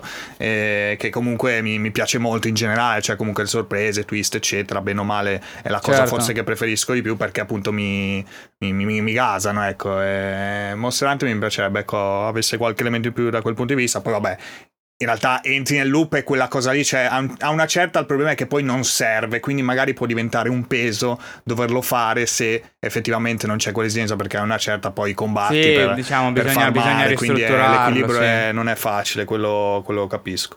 Però, Lì però... bisogna tutto, tutto ristrutturare, nel senso che nel momento in cui per ogni mostro c'è parte, diciamo, la fase di precaccia, di ricerca se vogliamo, Certo, quando hai 80 mostri nel gioco, cioè, comincia a diventare pesantino. Cioè, se hai 4. Eh, cioè, sì. poi dipende come viene implementato, chiaramente. Però devi stare attento perché Monster Hunter, in questo senso, con questo loop, eh, la, la, la, cosa che rende, diciamo, questo loop ripetitivo e l'anticipazione che Monster Hunter fa di come funziona e di quello che andrà a fare effettivamente divertente è che tu eh, arrivi, sai che è un nuovo mostro. Eh, e qui, diciamo, se vogliamo passiamo anche un po' alla fase di concretizzazione, come dicevamo, perché a livello di anticipazione ti spiega come funzionano le missioni, come abbiamo detto, quindi sai già quando accadranno roba, eh, cose nuove, perché sai come funzionano le missioni e sai che hanno, mostri, che hanno dentro mostri nuovi e che quindi se entri li incontrerai, ovviamente. A livello di aspettativa, chiaramente hai dell'aspettativa riguardante magari a come combattono, se sono fighi, se, se effettivamente poi il loro set ti serve e la concretizzazione è effettivamente sconfiggere il mostro e poi andare a verificare che quello che tu puoi craftare con le sue parti sia effettivamente utile o no. E questa cosa funziona proprio perché è veloce, perché uno guarda i set e l'80% dei set non ti serviranno. Perché? Perché servono ad altre build fondamentalmente, ma uno non è che può giocare con 14 armi diverse, giocherà con 2 o 3 armi, quindi a, a, al massimo. Quindi alla fine della fiera tu ti fai pochi dei set che sono presenti dentro, no? E funziona certo. questa ripetizione per, anche perché è veloce. Perché se faccio un mostro, quindi se arriva la fase di concretizzazione e quindi la concretizzazione è importante perché la concretizzazione deve avere un valore, cioè io devo aver fatto qualcosa che ha un senso. Va bene se me l'hai anticipato, mi, mi hai creato dell'aspettativa con la tua anticipazione, però poi quando concretizzo, cioè eh, devo essermi divertito, cioè deve essere stato utile, deve essere stato divertente, altrimenti ho perso del tempo. Monster Hunter funziona perché anche se poi scopri che il mostro effettivamente non ti serviva, magari non lo farai mai più nella tua vita, però non ci hai messo tanto e soprattutto chiuso questo via con il prossimo e via così, no? Quindi diventa un loop abbastanza veloce in cui in una serata magari ne vedi anche 3 o 4 e solo uno di questi effettivamente era utile, però è sempre divertente cacciarli e, e prima o poi la roba utile arriva, ecco, hai questo tipo di assicurazione che ti permette di non romperti le palle se trovi dei set che non ti servono, cosa che comunque non è scontata, eh, perché comunque tanti giochi, cioè uno dei problemi spesso è quello appunto di fare robe che non servono servono, di prendere oggetti che non servono, di trovare roba completamente inutile che non serve. Monster invece ha tantissima della sua parte proprio lì dentro, nell'equilibrio del crafting, del, degli equipaggiamenti e, e rende la parte di concretizzazione comunque mai troppo sfinente cioè, tranne quando vi servono 8 Teostra main e non ne droppa mai e lo dovete fare 16 volte. Quello un pochino è sfinente, quella concretizzazione sì. è effettivamente un po' oltre. A volte Però le percentuali que... vanno contro, contro di te e niente, c'è poco da Esatto, fare. esattamente. Però vabbè, se ne rischi chiaramente il gioco eh, avrà anche dei difetti, insomma. Sì.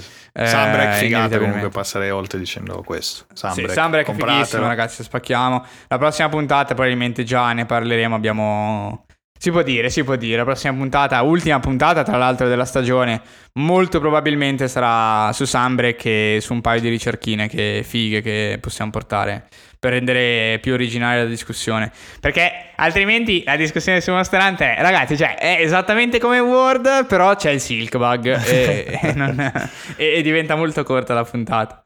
Eh, in questo senso.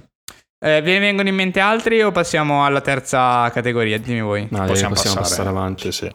Ok. Allora, la terza categoria invece l'ho chiamata mistero. Eh, è un po' generico, effettivamente, non mi piace programma tanto TV, questo nome. giusto? Eh sì, è programma TV, confermo tutto.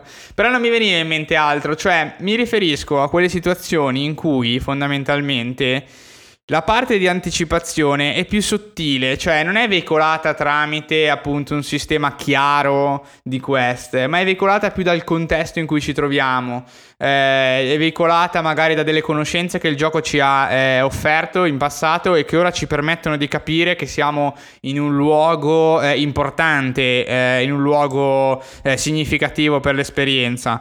Quindi fondamentalmente una sorta di anticipazione più sottile, più soffusa, più impregnante dell'esperienza, forse per me la, la, la, mia preferita a questo punto. E infatti ci saranno alcuni giochi da citare eh, che non citiamo mai, come appunto i Souls, che solitamente non ne parliamo parliamo, che no, fanno eh, questa cosa qui fondamentalmente, e cioè creano un mondo di gioco, ci sono anche le cutscene, adesso poi ne parliamo anche, perché anche in Monster Hunter ci sono, ma infatti in Monster Hunter sono non sono neanche di trama, ci sono anche quelli di trama, ma il 90% delle cutscene è la presentazione del mostro, a dimostrazione del fatto che l'anticipazione è fatta sulla figura del mostro e su quello che il mo- cacciare il mostro eh, cons- ne consegue.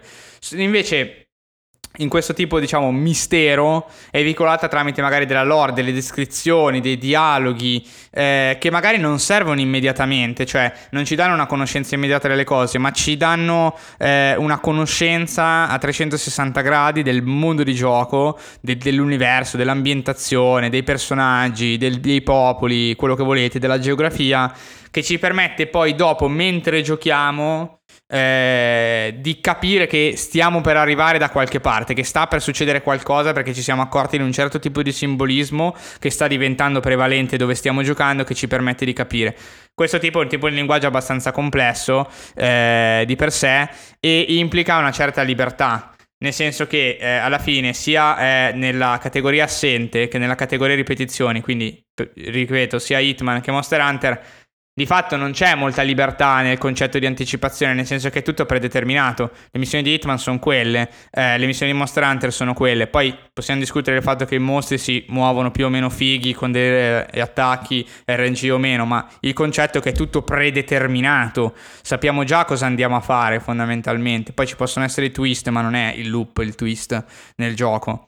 Eh, qui invece non lo sappiamo, cioè c'è una libertà effettivamente di esplorazione del giocatore eh, in questo tipo di... Che, che, rende l'anticipazione più difficile, perché non possono costruire un sistema ad hoc o dei momenti ad hoc che vadano bene al 100%, perché se il giocatore va dove cazzo gli pare, pensiamo solo a Elder Ring, alle possibilità che si possono fare nella mappa di Elder Ring, a dove puoi andare, eh, non è immediato costruire tutta una serie di eventi, anticiparli in modo tale che qualsiasi sia la strada che tu prenda, poi capisca l'anticipazione. E infatti a volte succede in Souls che non è così. Cioè ti trovi in un posto e ci sei arrivato chissà come, con una scorciatoia che era pensata come scorciatoia e non come strada principale, e ti trovi in un luogo che era completamente imprevisto. Eh, Però non sono molto famos- d'accordo in realtà vai, su vai. questo. Vai, cioè, per esempio, vabbè, Dark Souls 1 magari un po' sì perché non era palese fin dal primo momento che il mondo fosse interconnesso.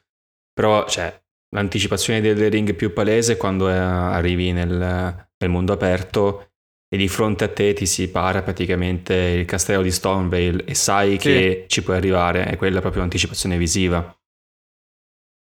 Sì, però, però attenzione, cioè non è che ho detto che ogni cosa che c'è nel The Ring non è anticipata. Dico che la libertà che uno mette dentro nel videogioco ti rende difficile anticipare tutto quanto. Non è che non ci sono anticipazioni nel gioco. Sì, sì, però... Effettivamente ecco... l'esempio che faccio per chiarire il discorso, poi, poi chiaramente potresti anche non essere d'accordo con l'esempio che faccio. E proprio lì all'inizio della zona in cui tu hai citato, da una parte c'è un'anticipazione molto forte, che è il castello di Storben, chiaramente, che già comprendi che sarà prob- molto probabilmente il tuo primo obiettivo, comunque suggerito come tale. Però non sei mica obbligato. E infatti dietro c'è una cassa che se apri vieni teletrasportato dall'altra parte della mappa. Ah, vabbè, ma sì, Quella... però non includo questo. Quella... Cioè, nel senso, il ragionamento eh, che facevo io, perché anche in Tunic tu vedi una cosa futura. Eh, non, non, è nel senso che non è, non è che non sei obbligato, eh, però eh, l'anticipazione c'è comunque. Cioè, dicevo io, succede, può succedere che in giochi molto aperti eh, si sostituiscano no, un po' sì, ma c'è l'anticipazione in Elder Ring, cioè non sto eh, dicendo che non ci sia, sto, sto dividendo, sto, divide, sto dividendo le, le, categorie, cioè per, per, spiegare il contesto, non è che non c'è, ce n'è, eh, ma il fatto che sia libero e che ci siano molte strade studiate fa sì che a volte venga persa. Cioè quando vai a Calide tramite teletrasporto non hai mica l'anticipazione che ti viene data quando fai la strada normale, diciamo, a cavallo. Vabbè, sì, che ti accorgi del terreno sì, che si trasforma, generale... gli NPC, eccetera, no? Quindi, in questo senso, la libertà eh, potrebbe distruggere questo processo costruito perché, e questo secondo me nei Souls eh, succede parecchie volte, ma anche solo perché magari non abbiamo capito, cioè quando finisci per la prima volta Dark Souls e ti trovi e lì dal punto di vista visivo capisci benissimo che c'è dentro la boss fight e che molto probabilmente c'è Gwyn e che sta finendo il gioco perché l'ambiente audiovisivo te lo sta suggerendo proprio potentissimo con le ceneri, con eh, l'host di Gwyn, hai già capito che sei alla fine del gioco, però se poi si parla di anticipazione conoscitiva di quello che sta accadendo quando poi ti chiede se vuoi eh, vincolare la fiamma oppure eh, lasciarla morire, eh, al 90% delle case non hai capito un cazzo. Quindi secondo me il discorso anticipazione cioè, è più complesso di c'è non c'è. C'è sempre l'anticipazione, ci sono diverse tipologie. C'è visiva, c'è visiva, si può perdere. Eh, esatto, esatto. In questo senso sì, alcune volte la libertà non, non, ti permette, o meglio, è studiata questa cosa, ma fa sì che la parte di anticipazione e di aspettativa venga, venga, saltata, c'è subito la concretizzazione. Mi teletrasporta sono a Kylid, non sapevo neanche che esisteva Kylid. Mi sono sì, trovato dentro la mappa. simile in Death Stranding eh, con meno, anche, anche. meno vie secondarie probabilmente. In Death Stranding un po' più diretto, però è qualcosa del genere anche lì vedi la montagna e visivamente esatto. ti viene anticipato che puoi salire. Non è molto diverso dal vedere appunto la pagina di un luogo futuro mm, in Tunic per dire. Lì è, vabbè, lì è proprio la mappa magari col nome del luogo, qui è appunto un int visivo, però mm, ti su- suggerisce che puoi fare quella cosa. Esattamente, però questo diciamo è, forse è più un caso particolare dovuto alla libera esplorazione di per sé, no? Eh, che se ben studiate effettivamente ti, ti, dà, ti propone delle scorciatoie che di, cioè sono un po' disruptive di questo processo naturale della presentazione degli eventi eh, di per sé. Di norma questo tipo di giochi cioè, si impegna molto eh, nel farti capire le cose, però non te le dice direttamente. Eh, se giochi un po' i Souls, a un certo punto il tuo cervello comincia a valutare le zone come ma è un'arena da boss oppure no? Lo impari piano piano giocando e a un certo punto, magari a volte non è un'arena ma sembra un'arena, cioè il tuo cervello ti sta dicendo effettivamente guarda che eh, qua c'è la boss fight e poi magari non c'è.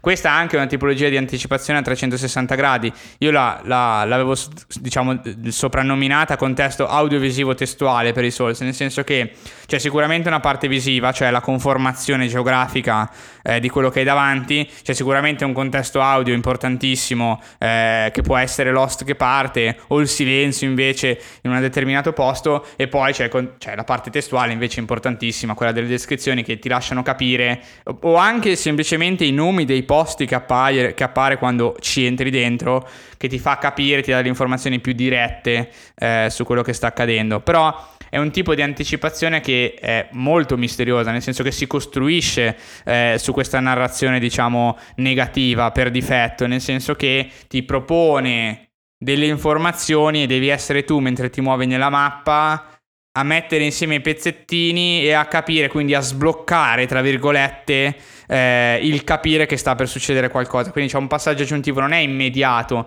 Infatti, se io banalmente eh, su un gioco così libero non leggessi nessuna descrizione, veramente non capirei nulla di quello che sta succedendo, ma veramente zero totale. Mentre in altri giochi, per esempio come Monster Hunter, dove appunto la parte narrativa non è importante, una volta che hai capito che il gioco è distruggere mostri, e, e fa- è fatta, hai capito, hai capito cos'è il gioco, di cosa stiamo parlando.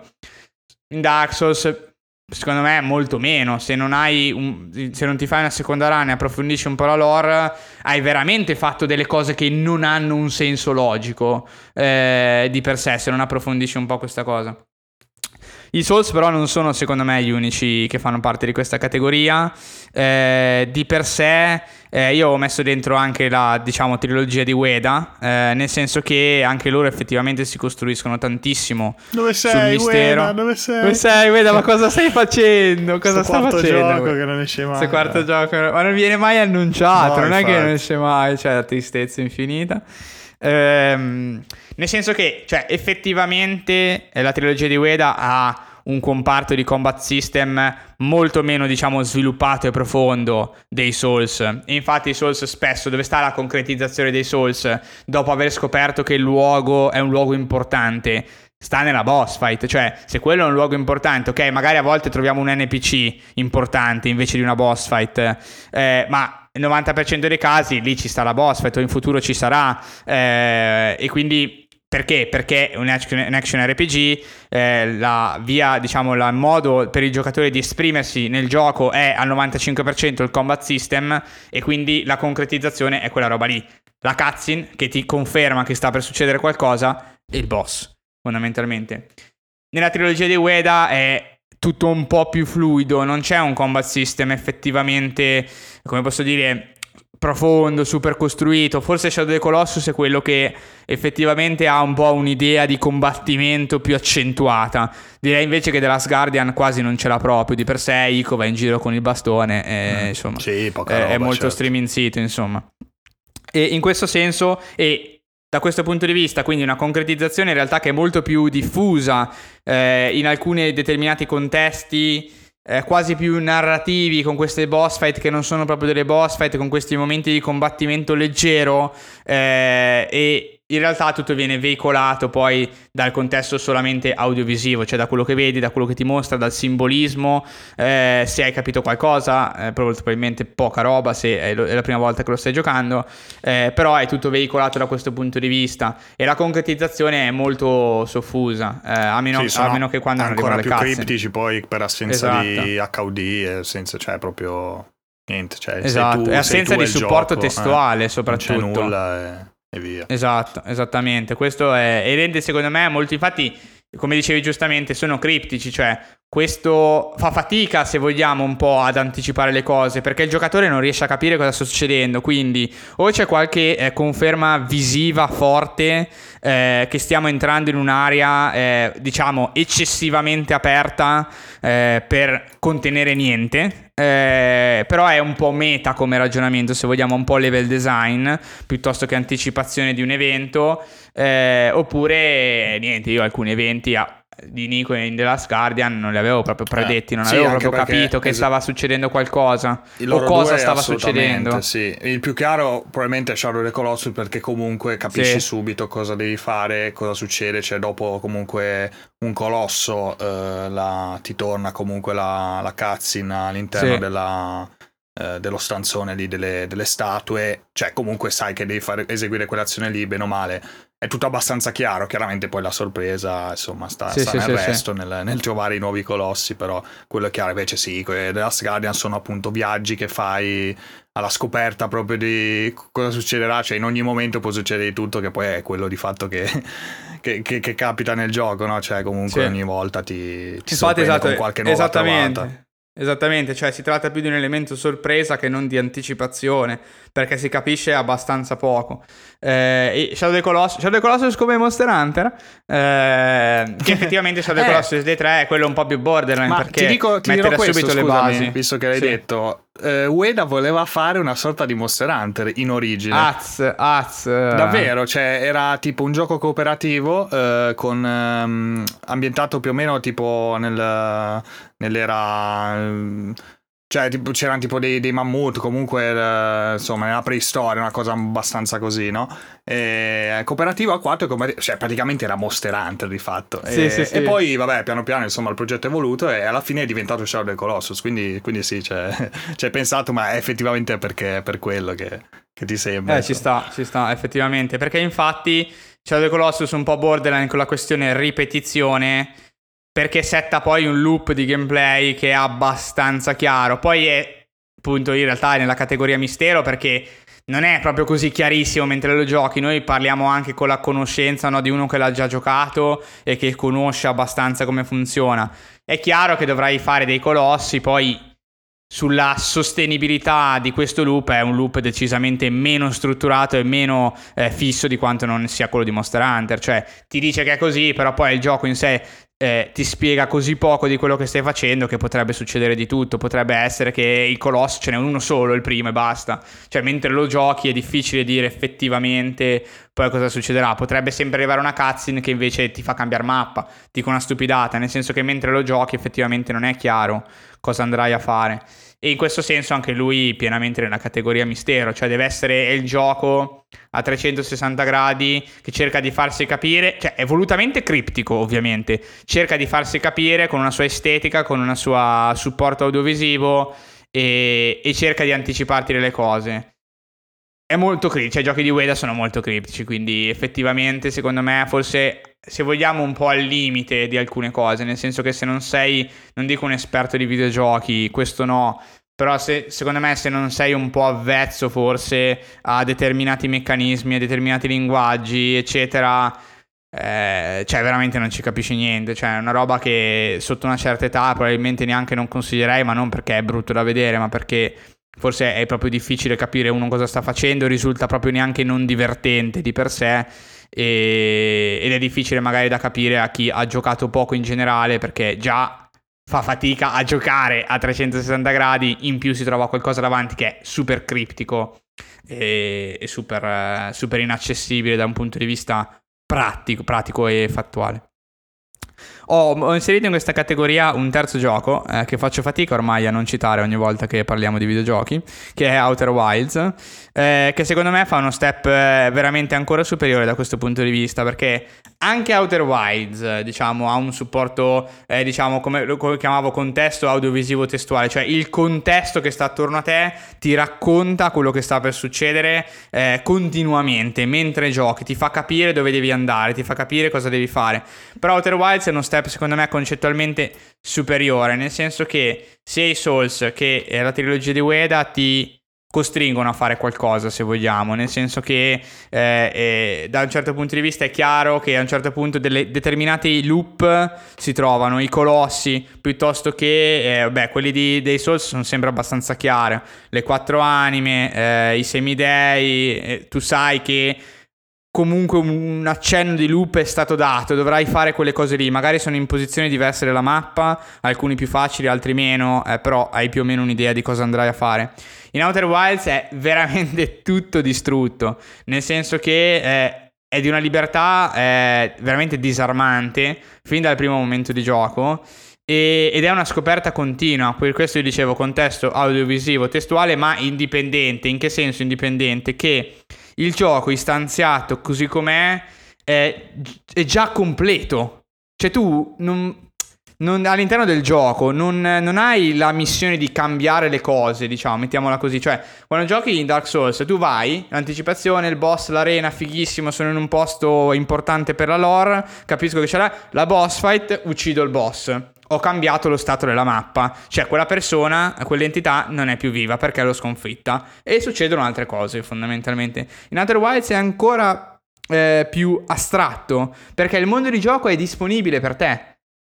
Ma, ma, se ne frega di quello che tu fai, tu puoi esplorarlo, lui esiste indipendentemente da te e l'unica cosa che tu puoi fare come giocatore attivamente è assimilare conoscenza del mondo di gioco e utilizzarla per fare cose diverse, ma non le sblocchi di fatto.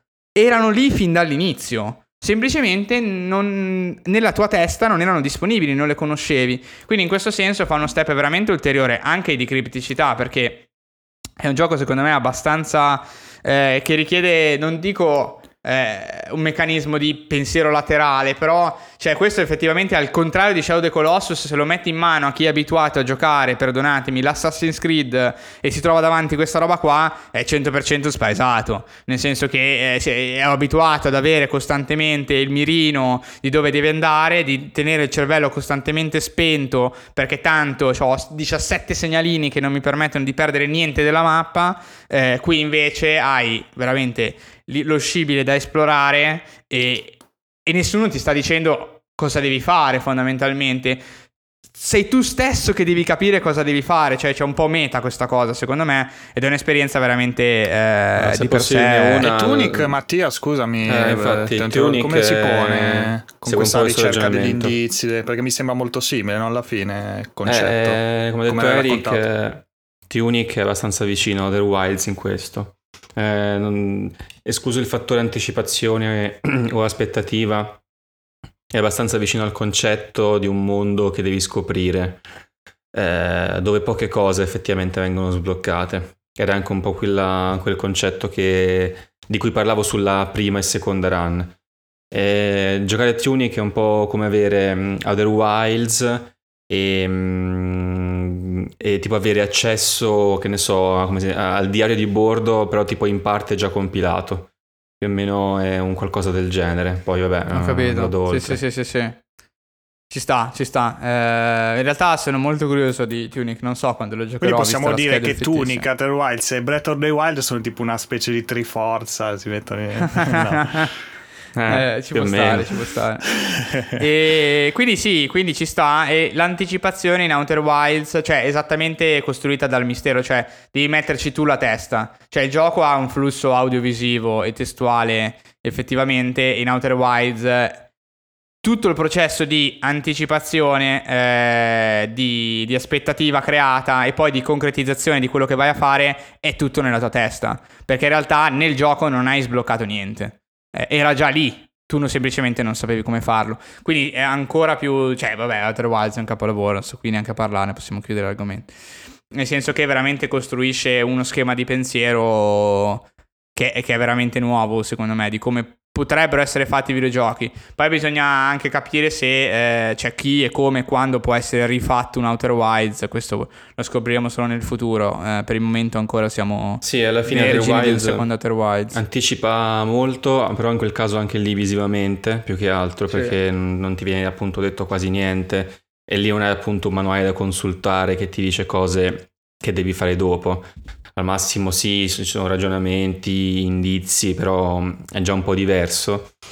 Però anche lì invece si avvicina un po' quel concetto del Hitman di cui parlavamo prima, perché poi andando avanti nel gioco, uh, in Other Wilds, diventa un po' quel gioco dell'aspettativa, perché appunto c'è questa differenza tra, abbiamo detto prima, uh, anticipazione e poi aspettativa, perché poi aspettativa te la costruisci una volta che hai avuto quella sorta di anticipazione o comunque quando hai già una consapevolezza e è un po' quel gioco dell'aspettativa perché a un certo punto eh, dovrai fare cose più volte eh, e mh, mm, le conseguenze delle cose che fai le hai già un po' in testa, non in modo sì. totalmente arcade eh, come un Hitman eh, o un Monster Hunter, però insomma hai un tuo piano in testa, quindi a, cert- a un certo punto poi c'è la svolta in cui l'aspettativa fa da padrone uh, a una certa, quindi uh, Outer Wilds li include un po' entrambi, poi c'è un cambio a un certo punto, un cambio uh, di paradigma perché poi anche tu stesso cambi insieme al gioco. Sì, sì, assolutamente. E quindi questa era diciamo un po' la categoria del mistero che è un po'. mi piacerebbe raffinarla forse un po' di più, nel senso che effettivamente è molto. è molto aperta, no? Col fatto che deve essere l'ambiente, il contesto audiovisivo a farti d'anticipazione. Per alcuni giochi è chiaro cosa vuol dire, per altri un po' meno, forse andrebbe specificato ancora o, suddiviso in, in, diversi rami per, sotto, per, specificarlo bene. Però ci è venuto fuori così questa volta. Chissà che in futuro non si possa riprendere l'argomento eh, per, per approfondirlo e portare magari altri esempi di giochi che fanno roba di questo tipo, ma in maniera diversa, appunto, con, con delle meccaniche o delle trovate diverse. L'ultimo, l'ultima diciamo, categoria che avevo individuato questo pomeriggio, che è quella se vogliamo più banale, l'abbiamo lasciata per ultima, se ne può sicuramente discutere, è, è quella narrativa, cioè fondamentalmente tutta una sequela di giochi dove l'anticipazione è costruita puramente tramite gli eventi della trama, quindi fondamentalmente tramite le cutscene oppure tramite eh, semplicemente i momenti eh, in cui la telecamera è libera, perché ormai parlare di cutscene, è, diciamo su alcuni giochi, infatti portato The Last of Us come esempio, ovviamente eh, è quasi riduttivo perché poi in The Last of Us la camera si stacca, si muove, fa robe, eh, il gioco quello è. E cosa succede fondamentalmente? Che Qui entriamo forse in un concetto veramente classico di anticipazione, aspettative e concretizzazione, perché è veicolata dagli eventi della trama, da quello che mi fai vedere, da come gestisci le informazioni che mi racconti eh, durante, durante, la trama. Il primo della Last è proprio costruito così, nel senso che poi è super eh, guidato, anche il secondo, però sul secondo vorrei spendere un paio di parole su un paio di cose diverse rispetto al primo, più evolute. E il primo è proprio così, cioè c'è una trama, ti giochi la trama dal punto A al punto B, dal punto A al punto B c'è la cutscene, la cutscene, la cutscene, guardi quello che succede, sei uno spettatore al 100% eh, di quello che sta eh, accadendo e quindi il gioco non c'è libertà di esplorazione in senso generale, eh, quindi non è che puoi scegliere di fare A o B o di andare in A o di andare in B, eh, puoi semplicemente scegliere di fare da A a B, punto. Quindi il gioco si può permetterti di costruire appunto un, un climax, una sequenza di anticipazioni, eh, di anticipazioni, aspettative e concretizzazioni costruite completamente ad hoc perché è la storia che guida questo processo fondamentalmente e lo fa con il tempismo che vuole lui ed è uguale per tutti i giocatori eh, non c'è una virgola. E per, per, questo si possono permettere di costruire appunto queste esperienze quasi più cinematografiche a un certo punto che non videoludiche anche, anche se poi in realtà... Ah. Sì, vai, vai. No, no, no volevo pure, dire, ehm, di base, cioè, anche con la narrazione chiaramente non è che poi ti vanno ad anticipare effettivamente quello che succederà, perché ovviamente cioè, si tengono no, le, i twist no, per, sì, sì, sì. Eh, per, sorprenderti. Però se sei una persona particolarmente comunque con, con, una certa cultura, ma in generale, cioè proprio di serie tv, film, eccetera, eh, eh, libri, quant'altro cioè, comunque tutti le, le, lo schema, no? come dicevi prima, lo, lo, vedi, cioè lo percepisci e ti aspetti che chiaramente, in questo caso poi parliamo anche di uno studio che ha fatto più giochi, quindi giocando da Last of Us magari già giocato per dire gli Uncharted, cioè ti aspetti che una certa cosa più o meno sarà per succedere o succederà perché vedi no, proprio il pattern, no? Eh, che so Uncharted sali sul classico torre gigantesca, sai che una certa qualcosa sicuramente sì, esploderà, sì. si metterà a crollare, quindi tu dovrai scappare, fare eh, cose molto tipiche, no? O comunque da Last of Us sai che che succederà una cosa che teoricamente dovrebbe essere positiva, ma sicuro a una certa succederà qualcosa che la porterà invece super negativa, succederà un twist perché comunque cioè, te lo aspetti, no? Quindi, quindi è proprio sì, è sì, un'anticipazione studiata, è studiata sì, per, per, essere così. Mi viene in mente un paio di esempi in realtà interessanti. Però uno di un gioco che non ho giocato effettivamente, però mi è venuto in mente eh, dove si può fare l'anticipazione efficace con la narrazione, che poi appunto abbiamo detto la forma più banale perché eh, lì appunto, eh, detto appunto il climax eh, o appunto il reveal è, è, studiato a tavolino, non è tanto il trovare qualcosa, il vederlo che, che la costruisce, che in quel caso può essere anche più potente. Però un primo esempio era con Mega Man X, che ho visto tempo fa un video di Igor Raptor di, della serie Sequalities di cui parlava appunto di saghe, di giochi e del suo approccio a queste saghe. In questo video su Benjamin X c'è una cosa molto sfiziosa di narrazione, comunque anche considerando il periodo in cui è uscito, in cui arrivava a una certa, proprio inizio gioco, eh, il tuo rivale, ehm, il quale ti diceva adesso non, non, sei, non sei neanche lontanamente potente quanto me, ma se appunto otterrai queste cose, ti allenerai, se proseguirai, eh, potrai esserlo. E poi appunto era proprio un'anticipazione del gioco, no? Perché poi nel corso di Mega Man X incomincia a prendere i potenziamenti per diventare potente quanto lui. Insomma, in quel caso ti anticipava un po' quello che stai per fare nel gioco, in sequel, in prosecuzione. in quel caso funziona, funziona abbastanza perché anche considerando il periodo non era affatto una pratica comune eh, comunicare in questo modo al giocatore poi cosa dovrà fare, per, eh, però anche con, nel modo in cui viene detto è abbastanza efficace e non è tanto narrativa quasi quanto mh, integrata poi nel, nel, gameplay stesso, anche magari in modo non, non diretto, non meta, però ti descrive un po' quello che stai per fare, secondo me sì, funziona. è una tipica narrazione, diciamo, retro, no? Sono le narrazioni, sono quelle storie, diciamo, anche un po' semplici, un po' come lo è Zelda, di fatto, no? Dove l'obiettivo viene, eh, come posso dire, specificato quasi subito all'inizio, ma anche in Mario, se vogliamo, cioè quando le storie erano così semplici. Da quel punto di vista ci può stare, secondo me. Magari ecco, accostare The Last of Us eh, si fa forse un attimo fatica, no? Perché chiaramente The Last of Us è una costruzione narrativa molto più evoluta eh, in realtà, se prendiamo poi in considerazione anche le varie epoche, eccetera, eh, uno, come posso dire, riesce ad accostarli con la dovuta differenza chiaramente di epoca. Quindi ah, no, no, vabbè, certo non volevo accostarlo per fare un esempio di anticipazione in modo narrativo. Sì, sì, sì, esatto, esatto. Eh, cioè, non è che, come posso spiegarmi, ci sta a accostarli, cioè ci sta a metterli insieme, eh, chiaramente specificando che periodi e epoche diverse, la narrazione era di tipo diverso, c'erano anche scopi diversi, assolutamente, due giochi diversissimi, ovviamente, ma c'era anche un avanzamento generale no? della qualità eh, molto inferiore, quindi chiaramente si faceva più fatica da quel punto sì, di vista. Poi tanti JRPG, comunque in generale giapponesi, no? quella narrativa per ragazzi classica che vediamo anche negli esatto. anime, eccetera, cioè anche farti vedere no, subito il boss finale o comunque uno dei finali che ti distrugge magari, no? perché chiaramente gli fai uno di danno, no? succede comunque in molti giochi, no? poi piano piano invece cresci, succedono cose, time skip, robe, poi arrivi alla fine, effettivamente lo combatti però poi in realtà scopri che non è lui il boss finale. esatto, almeno esatto. succede così. Classic, eh, classic. Però, Ma è solo una mezza calzetta al soldo di... Eh, esatto, però, però funziona sempre, no? ti tiene comunque... Ti, sì, ti, dà, no, ti dà le motivazioni. anche in Sekiro praticamente. Eh, esatto, sì sì, anche in Sekiro, esatto, esatto. Cioè ti dà quelle motivazioni, comunque ti... Per, per la... che può essere appunto la revenge story, cioè insomma tutte poi... Sì, tanti sì, classici narrativi alla fine. Poi il secondo esempio che mi viene in mente era in realtà più giocoso. Questo qua è effettivamente interessante perché poi l'anticipazione nuda e cruda di ciò che potrebbe accadere comunque ti fa avere una sorta di anticipazione se, anche se non precisa al 100%. Ed è, mh, mm, sono esempi de, dello studio di Supermassive, no aspetta, Radiant Dawn, ehm, quelli che hanno fatto appunto i giochi di Uh, The Quarry, la Dark Picture Anthology e quant'altro. Ah, Supermassive sono, sì sì, Supermassive. Ah, allora, Reddit Dawn cos'erano? Eh, Reddit Dawn è quello The Order ah, beh, quelli VR adesso fanno. Allora Supermassive, ok.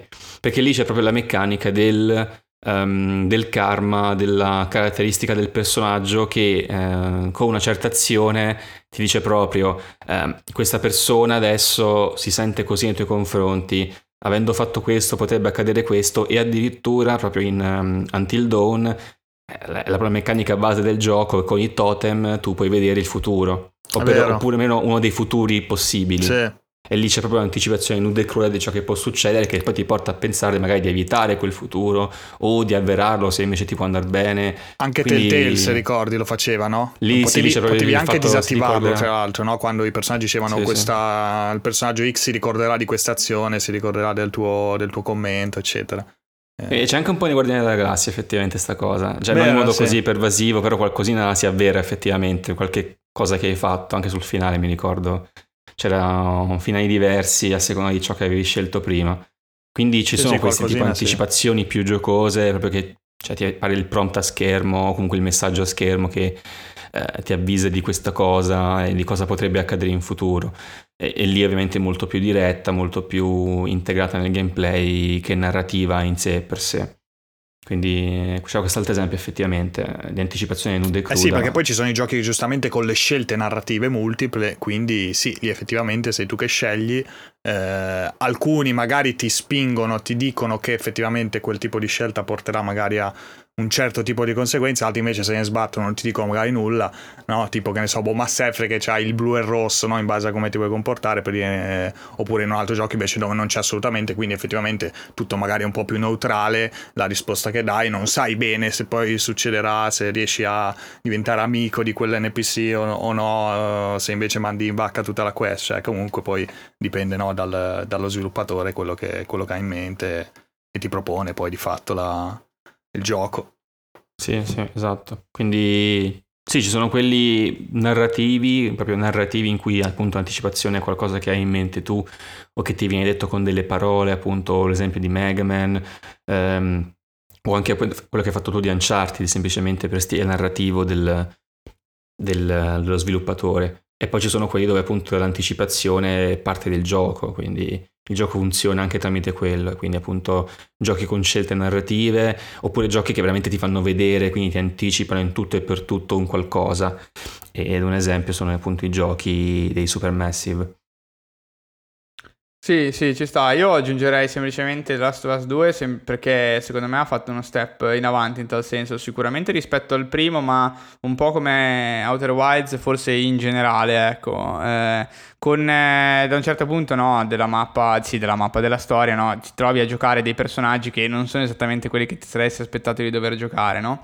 Che è un po' la trovata eh, di, del tutto fondamentalmente, un po' la trovata di The Last of Us, ovviamente non c'è solo quello, però costruisce gran parte de, della, della, sua, in realtà proprio del gioco eh, in questo modo. E secondo me quello è un po' un modo anche per potenziare in maniera eh, più proprietaria eh, del videogioco lo schema di eh, anticipazione, aspettativa e eh, poi di concretizzazione. Nel senso che in questo modo, cioè, cosa succede? Se, se ti guardi un film, se ti leggi un libro, solitamente, eh, almeno se la storia è costruita in maniera un po' infantile, vedi il cattivo come una macchietta. Se la storia è costruita un po' meglio, sto semplificando alla grande, ovviamente, per velocizzare il discorso, magari storie un po' più mature no? ti danno la possibilità di scoprire anche le motivazioni di quello che sarebbe il villain e quindi di rendere una persona più umana, no? più a 360 gradi capibile, eccetera, e magari di condividerne alcune scelte. Nei videogiochi si può dire che per la, gran, ma- per la maggior parte delle volte i villain dei videogiochi, cioè li vedi nelle cutscene e nelle boss fight. Mm, cioè, difficilmente sono protagonisti del gioco, nel vero del gioco, non della storia, è eh, del gioco, quindi sono effettivamente eh, giocabili ed equiparabili a, ai protagonisti. Qui The Last of Us ci prova, lo fa, poi si può discutere sul fatto che piaccia o meno, se ne è discusso tanto in realtà quando, quando l'abbiamo giocato. E, però è molto figo, è molto figo perché questo cioè costruendo eh, questo tipo di dualismo reale e per reale del videogioco intendo che effettivamente quei personaggi non sono disponibili solo all'interno della narrazione, sono proprio disponibili a to cure all'interno del gameplay. Eh, crea poi dei momenti assurdi a livello proprio di aspettative sul ok ma adesso quando questi due personaggi si incontreranno cosa succede cioè io giocatore soprattutto cosa starò facendo eh, perché evidentemente non posso fare entrambe le cose eh, potrò farne uno o l'altra. E questo secondo me è stato un modo, un espediente di per sé magari non devastantemente geniale, ma realizzato veramente bene eh, che, che, ha reso The Last of Us 2 indimenticabile dal mio punto di vista. Un po' lo faceva anche Nier Replicant, se ricordi, no? Eh, ah, sì, senza vero, farti cambiare personaggio, ma mostrandoti eh, il, l'altro punto di vista, cioè l'altra faccia della medaglia in modo molto, molto palese comunque, quindi capivi esattamente no? quello, che, quello sì, che, succedeva sì, rispetto a, invece alla, alla, prima parte dove effettivamente no, eri, eri, molto in dubbio sulle azioni, eccetera. E The Last of Us sì, assolutamente. Tra l'altro mi è venuto in mente, uh, magari se scappa qualche spoiler comunque avviso sempre ragazzi, magari se non avete giocato tappatevi le orecchie. Comunque a inizio gioco già ti anticipa di prepotenza no, della Us 2, no? Sì, però sì, chiaramente sì, tu, giocatore che eh, non sai, cioè, ok, dici, boh, vabbè, potrebbe essere una sezione, come no, potrebbe eh, ampliarsi come no, però non sai niente e poi invece ti ritrovi effettivamente no, a, alla seconda parte. Ah, sì, esatto, con, a scoprire che, è una, che, eh. che, fa parte del, diciamo, del loop stabile delle vicende esatto, insomma, del gioco. Esatto. Che non è una trovata, una gimmick momentanea, giocare altri personaggi, cioè altro personaggio, però è, effettivamente fa parte eh, del, del, core del gioco e lì sta eh, poi, è perché, perché, è lì che poi si crea effettivamente l'aspettativa eh, perché l'anticipazione di per sé è sempre costruita dalla trama perché sai che a un certo punto ci sarà uno scontro perché è suggerito dalla trama esatto. l'aspettativa si costruisce proprio tramite il fatto che c'è supportato dal gameplay eh, il gioco attivo di entrambe le parti ed è lì che non capisci bene, poi hai l'aspettativa di scoprire come si concretizzerà, cioè quindi cosa faremo noi quando a un certo punto, tra virgolette, potrei star facendo entrambe le cose. E questo è sì. molto come molto quando no, in un film o in una serie comunque lo spettatore è al corrente di informazioni che i protagonisti o comunque gli antagonisti non sanno, no? Quindi tu cioè, chiaramente non aspetti esatto. eh, di vedere cosa succederà, ma aspetti la risposta poi che avranno i personaggi esatto, a, a quella cosa, la conseguenza. Esatto, esattamente. E, e, niente, questo per me è un esempio importante su questo punto di vista. Di roba come The Last of Us, quindi con questo binomio protagonista-antagonista eh, veramente non, non, dico che adesso forse se ci pensiamo qualcosa di simile, di più leggero, eh, lo, lo, si trova. Però fatto così bene, con, vabbè, con lo stile poi che ha in generale Naughty Dog, la qualità dei loro lavori, chiaramente è ancora... Eh, sì. per, que, quella cosa lì è sicuramente ancora non, insuperata da questo punto di vista, sicuramente. Eh, potrebbe essere eh. interessante, eh. che forse ne avevo già parlato ma brevemente, di Front Mission, no? che adesso deve uscire il remake su Switch, non mi ricordo se quest'anno o comunque il prossimo anno. Quello effettivamente ha due campagne, no? è, uno, è un tattico a turni eh, con i Mac. Ha due campagne dove utilizzi i protagonisti e gli antagonisti. Chissà appunto con gli antagonisti come è strano, no? Cioè, comunque interpreti proprio gli sì, antagonisti, sì. è abbastanza particolare. Cioè, non mi, mi, vengono in mente pochi giochi in cui effettivamente sei antagonista, o magari, ecco, alcuni sfruttano la cosa facendoti no, scoprire magari alla fine che sei comunque un, un antagonista o un antagonista. Adesso non so, forse se tipo Castlevania ce n'è uno forse che tipo, cioè scopri che ti, sei tu che diventi Dracula, una roba del genere, non so qual è, però comunque no, una cosa del genere, come, come twist diciamo, però sì, non Adesso qui su due piedi non mi vengono in mente, però sicuramente qualcosa c'è, sarebbe figo anche, anche trovarli. Anzi, diceci nel Stavo... gruppo qualcuno se gli viene in mente. Uh-huh, esatto, Scriveteci. se avete dei suggerimenti, eh. esatto, sentiamoci tranquillamente sui social o su Telegram, nel gruppo di Telegram. Ho cercato disperatamente per tutta la puntata un modo di inserire Red Dead Redemption 2 e parlarne, ma al momento... Mi spiace, Eric. Mi spiace, non sono riuscito. Il discorso al momento rimane lo stesso di The Last of Us, fondamentalmente, da questo punto di vista, ovviamente, essendo un gioco eh, fortemente narrativo. Va bene, eh, se vogliamo chiudere qui, cioè non abbiamo niente da dire sul lato narrativo, queste erano fondamentalmente le quattro categorizzazioni che in realtà che ho trovato io, quindi assolutamente se avete ascoltato la puntata, vi è piaciuto l'argomento, avete voglia di interagire, potete entrare nel gruppo Telegram e completare possibilmente o modificare questa sorta di classificazione, chiamiamola così, o aggiungere anche degli esempi oppure contestare quelli che sono stati inseriti da noi ci sentiamo tranquillamente eh, ovunque voi vogliate, in realtà ovunque noi siamo presenti. E, um, altro da dire? Non ce n'è, passiamo subito ai saluti sì, di Ale. Sì, sì, sì, dai, siamo pure in orario preciso proprio. Incredibile, orario precisissimo. I saluti che piacciono ad Ale, un saluto da Ale. Alla prossima ragazzi. Un saluto da Mattia. Ciao ragazzi. E un saluto da medesimo, grazie per averci ascoltato fino a qua. Dai, Al solito, serate, penultima. Dai, si attacca Monserrat, let's go! No, devo farmare ancora il Teostra, quindi non sono contentissimo oh, madonna. di attaccare oh, Monserrat. Mm. Eh, esatto, devasto. E questa, ragazzi, penultima puntata di questa stagione. La prossima sarà l'ultima, poi, eh, poi cominciamo a pronunciare la, la pausa eh, classica di agosto. Ci rivedremo poi a settembre con tantissime, un botto di novità, ragazzi. La cosa devastante che stiamo preparando. Non avete idea, idea, non avete idea. Ciao a tutti. Ciao, ciao, ciao. Ciao.